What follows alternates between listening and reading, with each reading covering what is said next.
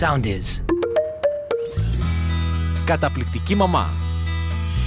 Ένα podcast με την υπογραφή της Dr. Λίζας Βάρβογλη για όλους τους γονείς που αισθάνονται ότι δεν μπορούν να διαχειριστούν καθημερινά θέματα με τα παιδιά τους. Κι όμως, μπορείς και εσύ να γίνεις μια καταπληκτική μαμά ή ένας καταπληκτικός μπαμπάς.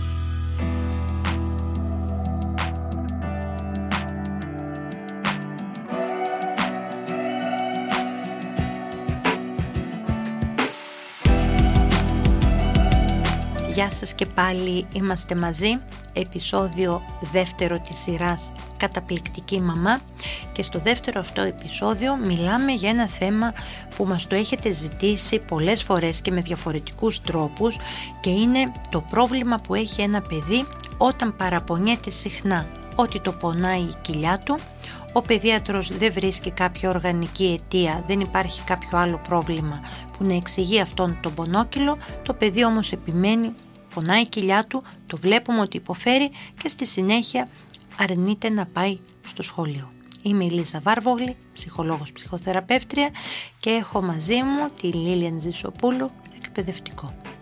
Καλησπέρα και από μένα.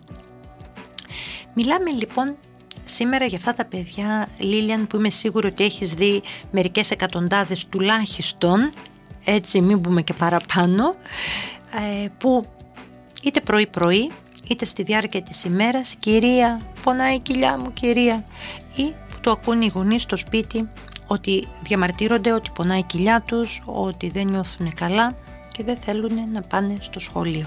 Γιατί αυτό είναι το δεύτερο στοιχείο. Δεν είναι μόνο το πονάει η κοιλιά. Ακολουθεί, ακριβώς. Ακολουθεί το Έπεται. δεν θέλω να πάω στο σχολείο. Πες μας λίγο έτσι από την εμπειρία σου στην τάξη καταρχήν. Τι είναι αυτό που έχεις δει; Πρώτα απ' όλα να πούμε ότι είναι κάτι πολύ κοινό. Το έχουν δει όλοι οι εκπαιδευτικοί στα σχολεία, ειδικότερα στο δημοτικό, αλλά σαφώς και στις μεγαλύτερες βαθμίδες, στο γυμνάσιο και στο λύκειο. Συχνά τα παιδιά παρα, παραπονιούνται για πόνο στην κοιλιά που το τοποθετούν περίπου γύρω τριγύρω από τον αφαλό. Μπορούν να το, να το δείξουν και οπτικά πολλές φορές, οπότε είναι πολύ με το κοινό. χεράκι τους, ναι. ακριβώς. Είναι πολύ κοινό σαν εικόνα σε έναν εκπαιδευτικό. Ε, φυσικά η πρώτη ερώτηση που θα κάνουμε σε ένα παιδί είναι αν θέλει να χρησιμοποιήσει την τουαλέτα. Η απάντηση σχεδόν πάντα είναι πως όχι. Δεν είναι εκεί το προβλημα Παρατηρούμε ότι μπορεί να γίνει σε συγκεκριμένες ώρες της ημέρας, κατ' εξακολούθηση, Ναι. είτε για συγκεκριμένες μέρες της εβδομάδας. Εκεί θα πρέπει να αναρωτηθούμε και ως γονείς και ως εκπαιδευτικοί εάν κάτι δεν αρέσει στο παιδί του στη συγκεκριμένη ώρα που ακολουθεί ή που μπορεί να έχει και μόλις ολοκληρωθεί. Συχνά τα παιδιά, μην ξέροντας κάπως αλλιώς να μας εκφράσουν το πώς νιώθουν, αν δυσφορούν για κάποιο περιστατικό, για κάποιο μάθημα ή και για κάποιο εκπαιδευτικό, το σωματοποιούν και μας το εκφράζουν με, πονά, με το «με πονάει η κοιλιά μου». Ναι. Και νομίζω εδώ πρέπει να πούμε λίγο και να τονίσουμε ότι όταν ένα παιδί λέει πονάει η κοιλιά μου, πρώτον πρέπει να το πάρουμε στα σοβαρά. Μα πονάει η κοιλιά του. Το βιώνει. Ακριβώς, το βιώνει γιατί ως πόνο στην πονάει. κοιλιά. Έτσι ακριβώς. Οπότε θέλω να είμαστε ξεκάθαροι ότι όταν ένα παιδί του πα- κάνει αυτό το παράπονο και το πει, πονάει. Το ότι δεν έχει από πίσω κάποιο οργανικό υπόβαθρο, δεν έχει κάποια αρρώστια, δεν έχει κάτι άλλο, αυτό είναι μία άλλη ιστορία. Αλλά εκείνη τη στιγμή ο πόνος είναι αληθινός, είναι αντικειμενικός και το παιδάκι το αισθάνεται. Και πολλές φορές λοιπόν όταν λέμε έλα μωρέ άγχος είναι εγώ θα διορθώσω, θα σβήσω αυτό το έλα μωρέ που λέμε στην καθομιλουμένη γιατί δεν είναι καθόλου έλα μωρέ. Το άγχος, το στρες, η πίεση που νιώθει ένα παιδί και θα, θα μπούμε λίγο και θα το πούμε αυτό παραπάνω έχει να κάνει με το τι συμβαίνει στο σώμα του, όχι μόνο στο μυαλό του. Και δυστυχώς ο τρόπος με τον οποίο λειτουργεί ο κύκλος του στρες, η αντίδραση του στρες είναι ότι στην πραγματικότητα τι συμβαίνει; Μία βιολογική διεργασία, μία βιολογική αλλαγή στον οργανισμό που από εκεί που ήταν σε μία ας το πούμε σταθερή κατάσταση, σε μία ομοιόσταση, σε μία ισορροπία χάνει αυτή τη σταθερότητα, χάνει αυτή την ομοιόστασή του γιατί αρχίζουν και εκρίνονται οι ορμόνες του στρες. Μία εκ των οποίων είναι η αδρεναλίνη που την ξέρουμε όλοι, μία άλλη πολύ βασική είναι η κορτικοτροπίνη Αρχίζουν λοιπόν οι ορμόνες του στρες να, να κυλάνε, να ρέουν στο αίμα του παιδιού αυτού, του όποιου παιδιού έχει στρες και αυτό δημιουργεί μία αντίδραση, μία σωματική αντίδραση και το πρώτο ίσως σημείο που χτυπάει ή πολλές φορές χτυπάει είναι το γαστρεντερικό. Είναι ο πόνος λοιπόν στην κοιλιά. Άρα έχει ένα φυσιολογικό υπόβαθρο παρόλο που δεν είναι ασθένεια. Αλλά είναι κάτι που συμβαίνει. Και επειδή είναι πολύ ευαίσθητο το στομαχάκι και η κυλίτσα, τα έντερα του παιδιού, με το που τα χτυπήσει το στρες και οι ορμόνες του στρες κινητοποιήσουν όλη αυτή τη διαδικασία, το παιδί υποχρεωτικά λοιπόν θα πει αυτό που νιώθει στο σώμα του. Ακριβώς. Γι' αυτό και του δίνουμε Του δίνουμε σημασία όμως προσπαθώντας να δούμε τι είναι αυτό που το έχει ενοχλήσει σε αυτό το σημείο και μετά. Προσπαθούμε να διερευνήσουμε, να το ρωτήσουμε τι μάθημα είχε νωρίτερα, τι μαθημα ακολουθεί, με ποιον κάθεται στο θρανείο, αν έχει παίξει στο διάλειμμα ή αν δεν έχει παίξει με τους συμμαθητές του και πιστέψτε με, τα παιδιά με τον τρόπο τους δίνουν τις απαντήσεις. Ναι. Ακόμη και αν δεν μπορούν να βρουν τις σωστές λέξεις για να μας πούνε τι είναι αυτό που τα κάνει να αισθάνονται στρες, θα βρούνε τον τρόπο με το δικό τους το μυαλουδάκι να μας το τοποθετήσουν ώστε να το καταλάβουμε. Για πες μου από την εμπειρία σου λοιπόν, έτσι κάποιο παράδειγμα, κάτι που σου έρχεται στο μυαλό, το οποίο είναι αυτό που λες, ένας τρόπος, γιατί βέβαια έχεις δίκιο σε αυτό. Ένα παιδί δεν έρχεται να πει «Κυρία, ε, γεια σας, έχω στρες και έχω στρεσαριστεί γιατί δεν μπορώ να μάθω το, να γράφω το γράμμα ξύ, ξέρω εγώ είναι δύσκολο ή γιατί δεν πήγα καλά στην ορθογραφία ή κάτι τέτοιο». Αυτό θα το πει ενδεχομένως ένα παιδί του λυκείου ίσως, ούτε καν του γυμνασίου. Ούτε καν του γυμνασίου, ναι. συμφωνώ. Αλλά ένα μικρό παιδί δεν θα το πει με λόγια, δεν θα χρησιμοποιήσει τη λέξη άγχος ή στρες παρόλο που τις γνωρίζει σαν λέξεις. Τι θα πει λοιπόν στην κυρία του όταν α, νιώσει αυτό το άγχος; Το πρώτο είναι, είπαμε, κυρία πονάει η κοιλιά μου. Κυρία πονάει η κοιλιά μου. Μπορεί επίσης και να κλάψει αν είναι πολύ μικρό Γιατί ναι. δεν θα μπορεί να βρει τις κατάλληλες λέξεις για να εκφράσει τίποτα από αυτά που νιώθει. Ναι. Μιλάμε για πολύ μικρές ηλικίες. Ναι. Επίσης, σε κάποια παιδιά, όχι τόσο συχνό αλλά σπάνιο, υπάρχουν και περιστατικά που μπορεί να γίνουν επιθετικά, μην μπορώντας να μας εκφράσουν αυτό που βιώνουν. Ναι. Μπορεί να πετάξει κάτω το στυλό, αν κάτι δεν το, κατα... το μολύβει, συγγνώμη, αν κάτι δεν το καταφέρνει σε αυτές τις ηλικίες. Μπορεί να ε, ρίξει τη γόμα του, να σπρώξει το διπλανό του εκεί είναι που θα αναρωτηθούμε και θα πάμε κοντά του για να το καθησυχάσουμε και να δούμε τι είναι αυτό που το ενοχλεί. Ναι. Θα συζητήσουμε με το παιδί, θα το κάνουμε να αισθανθεί ασφάλεια. Θα του εξηγήσουμε ότι αυτό που νιώθει είναι φυσιολογικό, είναι αναμενόμενο και μπορεί να το νιώσουν και άλλα παιδάκια.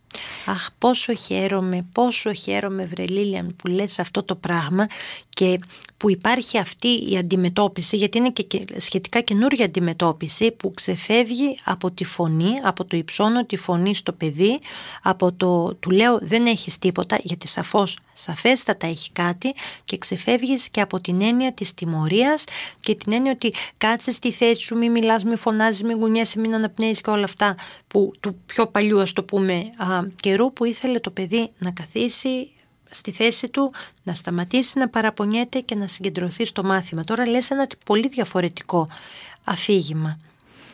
Έχουμε δει όλα αυτά να δουλεύουν τα προηγούμενα χρόνια; Όχι βέβαια. Γιατί να το αναπαράξουμε είναι οι δάσκαλοι; Δεν υπάρχει λόγος. Έτσι ακριβώς. Έχει αποδειχθεί ότι δεν δουλεύουν ίσα ίσα στρεσάρουν περισσότερο τα παιδιά. Ναι. Και εμείς δεν θέλουμε να τα στρεσάρουμε περισσότερο. Θέλουμε να καταλάβουμε τι είναι αυτό που τα ενοχλεί και να το βοηθήσουμε να το ξεπεράσει. Γιατί όταν το ξεπεράσει θα σταματήσει και ο πόνος στην κοιλιά. Θα σταματήσουν και οι συμπεριφορές που δεν μας αρέσουν σε εισαγωγικά. Όχι στην πραγματικότητα δεν μας αρέσουν, απλά ναι. μπορεί να μην είναι το αναμενόμενο στην καθημερινότητα και στην καθημερινή ρουτίνα ενός παιδιού. Ακριβώς. Και εδώ πέρα έρχεται και το πολύ βασικό στο τι μπορεί να κάνει ο γονιός στο σπίτι. Δυστυχώς η πρώτη μας αντίδραση ως ενήλικες όταν βλέπουμε έναν άνθρωπο να υποφέρει και ακόμα χειρότερο όταν είναι το ίδιο μας το παιδί, η πρώτη μας αντίδραση είναι επειδή βλέπουμε αυτό το το ομό, το πω συνέστημα, αυτό το έντονο συνέστημα, την αγωνία, τον πόνο του παιδιού το, και δεν μπορούμε να το διαχειριστούμε πολύ εύκολα, τι του λέμε; Έλα αγάπη μου μην αγχώνεσαι, δεν είναι τίποτα. Δύο λάθη στην ίδια πρόταση. Στην ίδια πρόταση, ακριβώς. Μην αγχώνεσαι.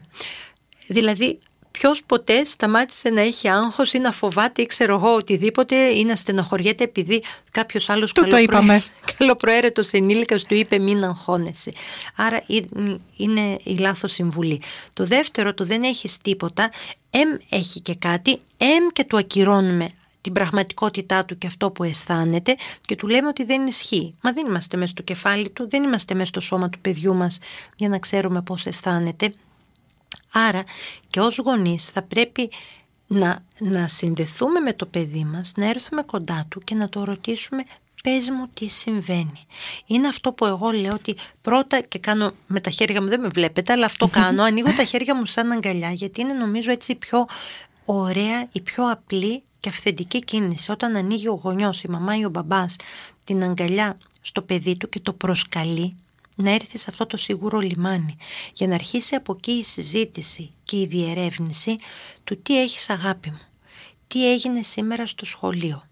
Γιατί πολλές φορές το άγχος των παιδιών σχετίζεται με κάτι που έγινε στο σχολείο ή που δεν έγινε αλλά που το παιδί φοβάται ότι μπορεί να γίνει και το άγχος ουσιαστικά τι είναι; Είναι το συνέστημα που έχει ένας άνθρωπος, μικρός άνθρωπος ή μεγάλος άνθρωπος, όταν νιώθει ότι δεν μπορεί να διαχειριστεί μια κατάσταση. Όταν αισθάνεται ότι η κατάσταση, το πρόβλημα, η δυσκολία που έχει μπροστά του ξεπερνάει τις δυνάμεις του. Δεν το έχουμε νιώσει εμείς οι ενήλικες. Ω, Όλοι μας. Εννοείται. Πόσο μάλλον για τα παιδιά που δεν έχουν και το φίλτρο σε αυτές τις ηλικίες mm-hmm. τις σχολικές του να ξεχωρίσουν πόσο μεγάλο είναι ένα πρόβλημα σε σχέση με, κάποιο, με κάτι άλλο. Γι' αυτά το να μην είναι πιασμένα τα μαλλιά τους κοτσιδάκια όπως θα ήθελαν ή το να μην έχουν πάρει μαζί τους την αγαπημένη τους γόμα ή το αγαπημένο τους μολύβι συνάδει με το γκρέμισμα όλου τους του κόσμου. Είναι συμφορά. Γιατί, ακριβώς, γιατί ναι. για το μικρό κοσμό τους αυτό είναι κάτι μεγάλο. Ναι. Οπότε πρώτο πράγμα πρέπει να αποδεχτούμε αυτό το συνέστημα που μας εκφράζει το παιδί με αυτόν τον τρόπο που όπως μπορεί να το εκφράσει. Με τον πόνο στην κοιλιά ή με την άρνηση του να πάω σχολείο. Αποδοχή λοιπόν το πρώτο. Γιατί όταν αποδεχτούμε και καταλάβουμε ότι το παιδί μας κάτι δυσάρεστο βιώνει, εκεί θα μπορέσουμε και να το βοηθήσουμε. Εκεί θα μπορέσουμε να μπούμε στα παπούτσια του, να καταλάβουμε τι το ενοχλεί και να του δώσουμε τη λύση. Μια λύση που μόνο του δεν θα μπορούσε πιθανό να σκεφτεί. σίγουρα, σίγουρα. Και το άλλο νομίζω σημαντικό είναι πρώτον να αποδεχόμαστε το συνέστημα. Αυτό είναι το νούμερο ένα. Το δεύτερο είναι, δεν ρωτάμε απαραίτητος ή σε αυτή τη φάση τι έγινε ή γιατί νιώθεις έτσι, γιατί εδώ πέρα αν εγώ σε ρωτήσω κάποια στιγμή και γιατί νιώθεις έτσι, μπορείς να μου απαντήσεις. Πιθανότατα όχι. Δεν ξέρουμε ούτε εμείς ως ενήλικες γιατί νιώθουμε όπως νιώθουμε ανα πάσα στιγμή.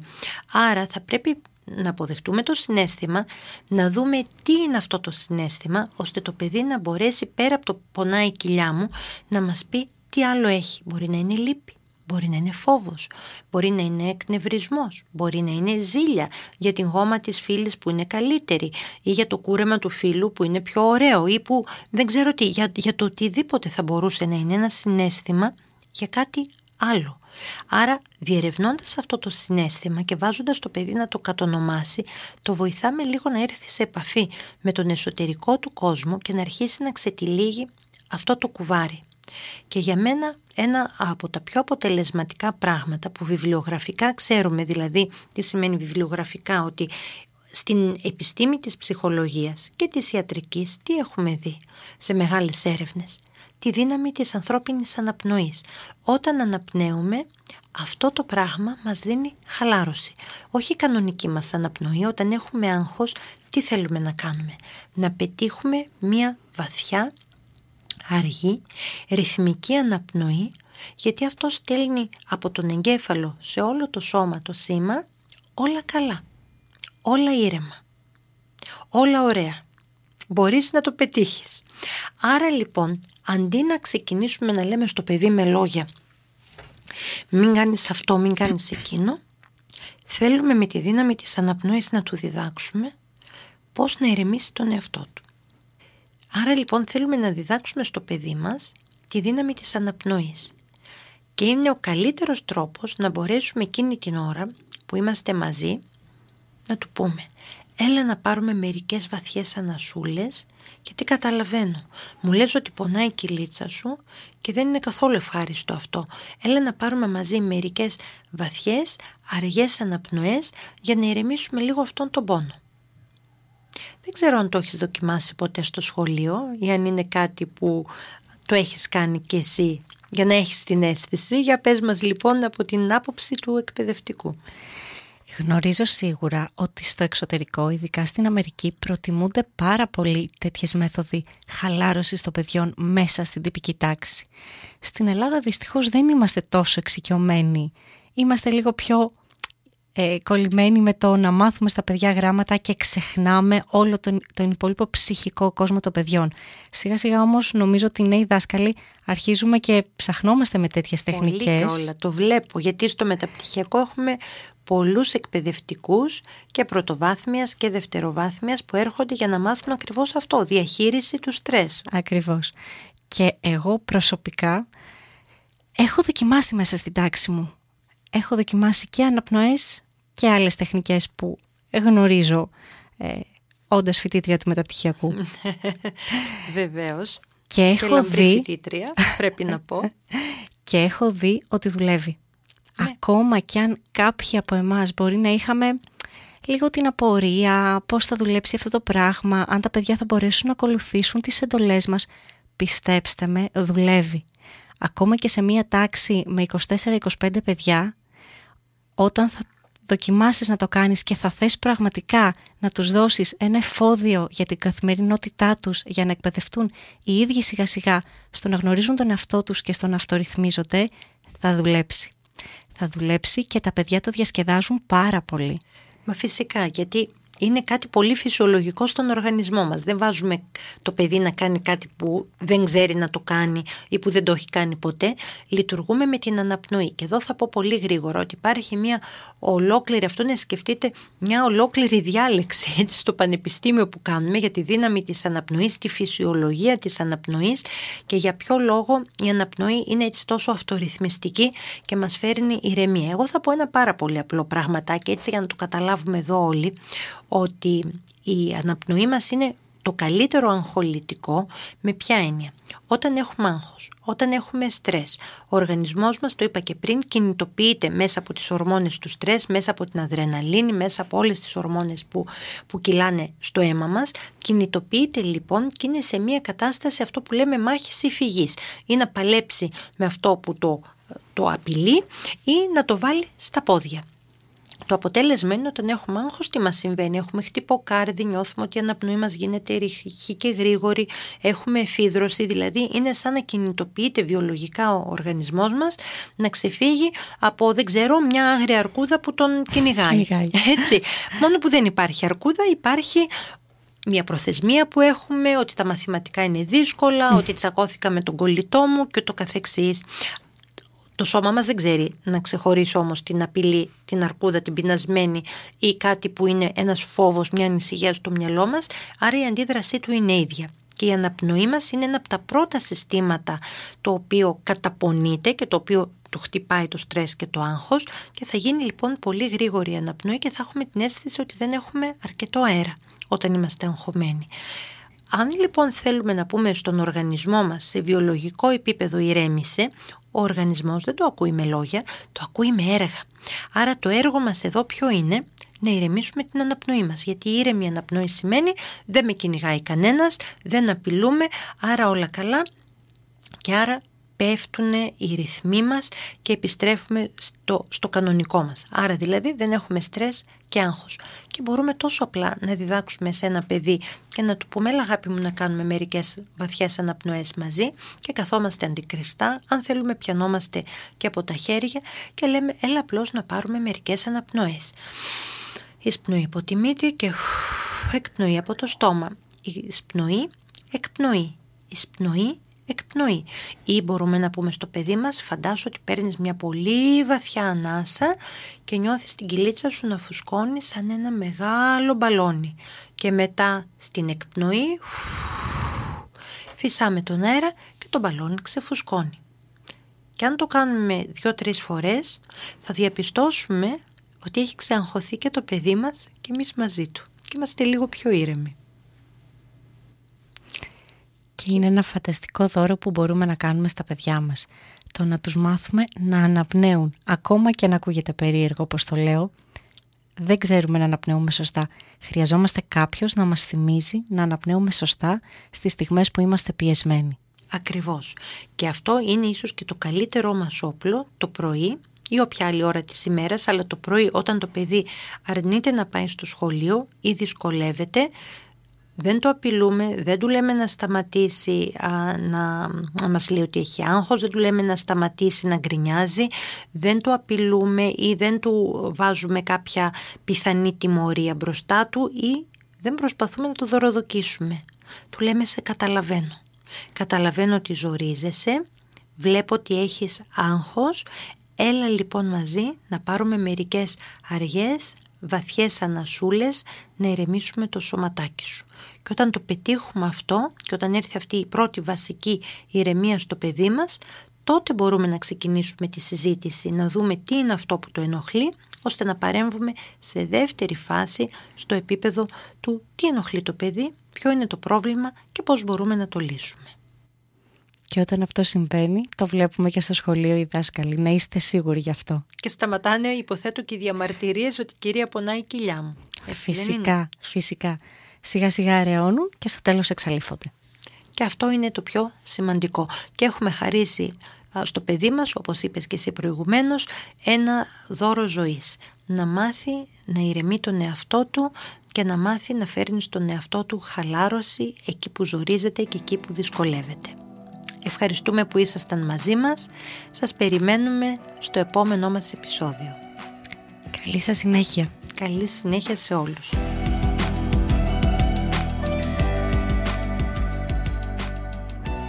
Ακολουθήστε μας στο Soundees, στο Spotify, στο Apple Podcasts και στο Google Podcasts.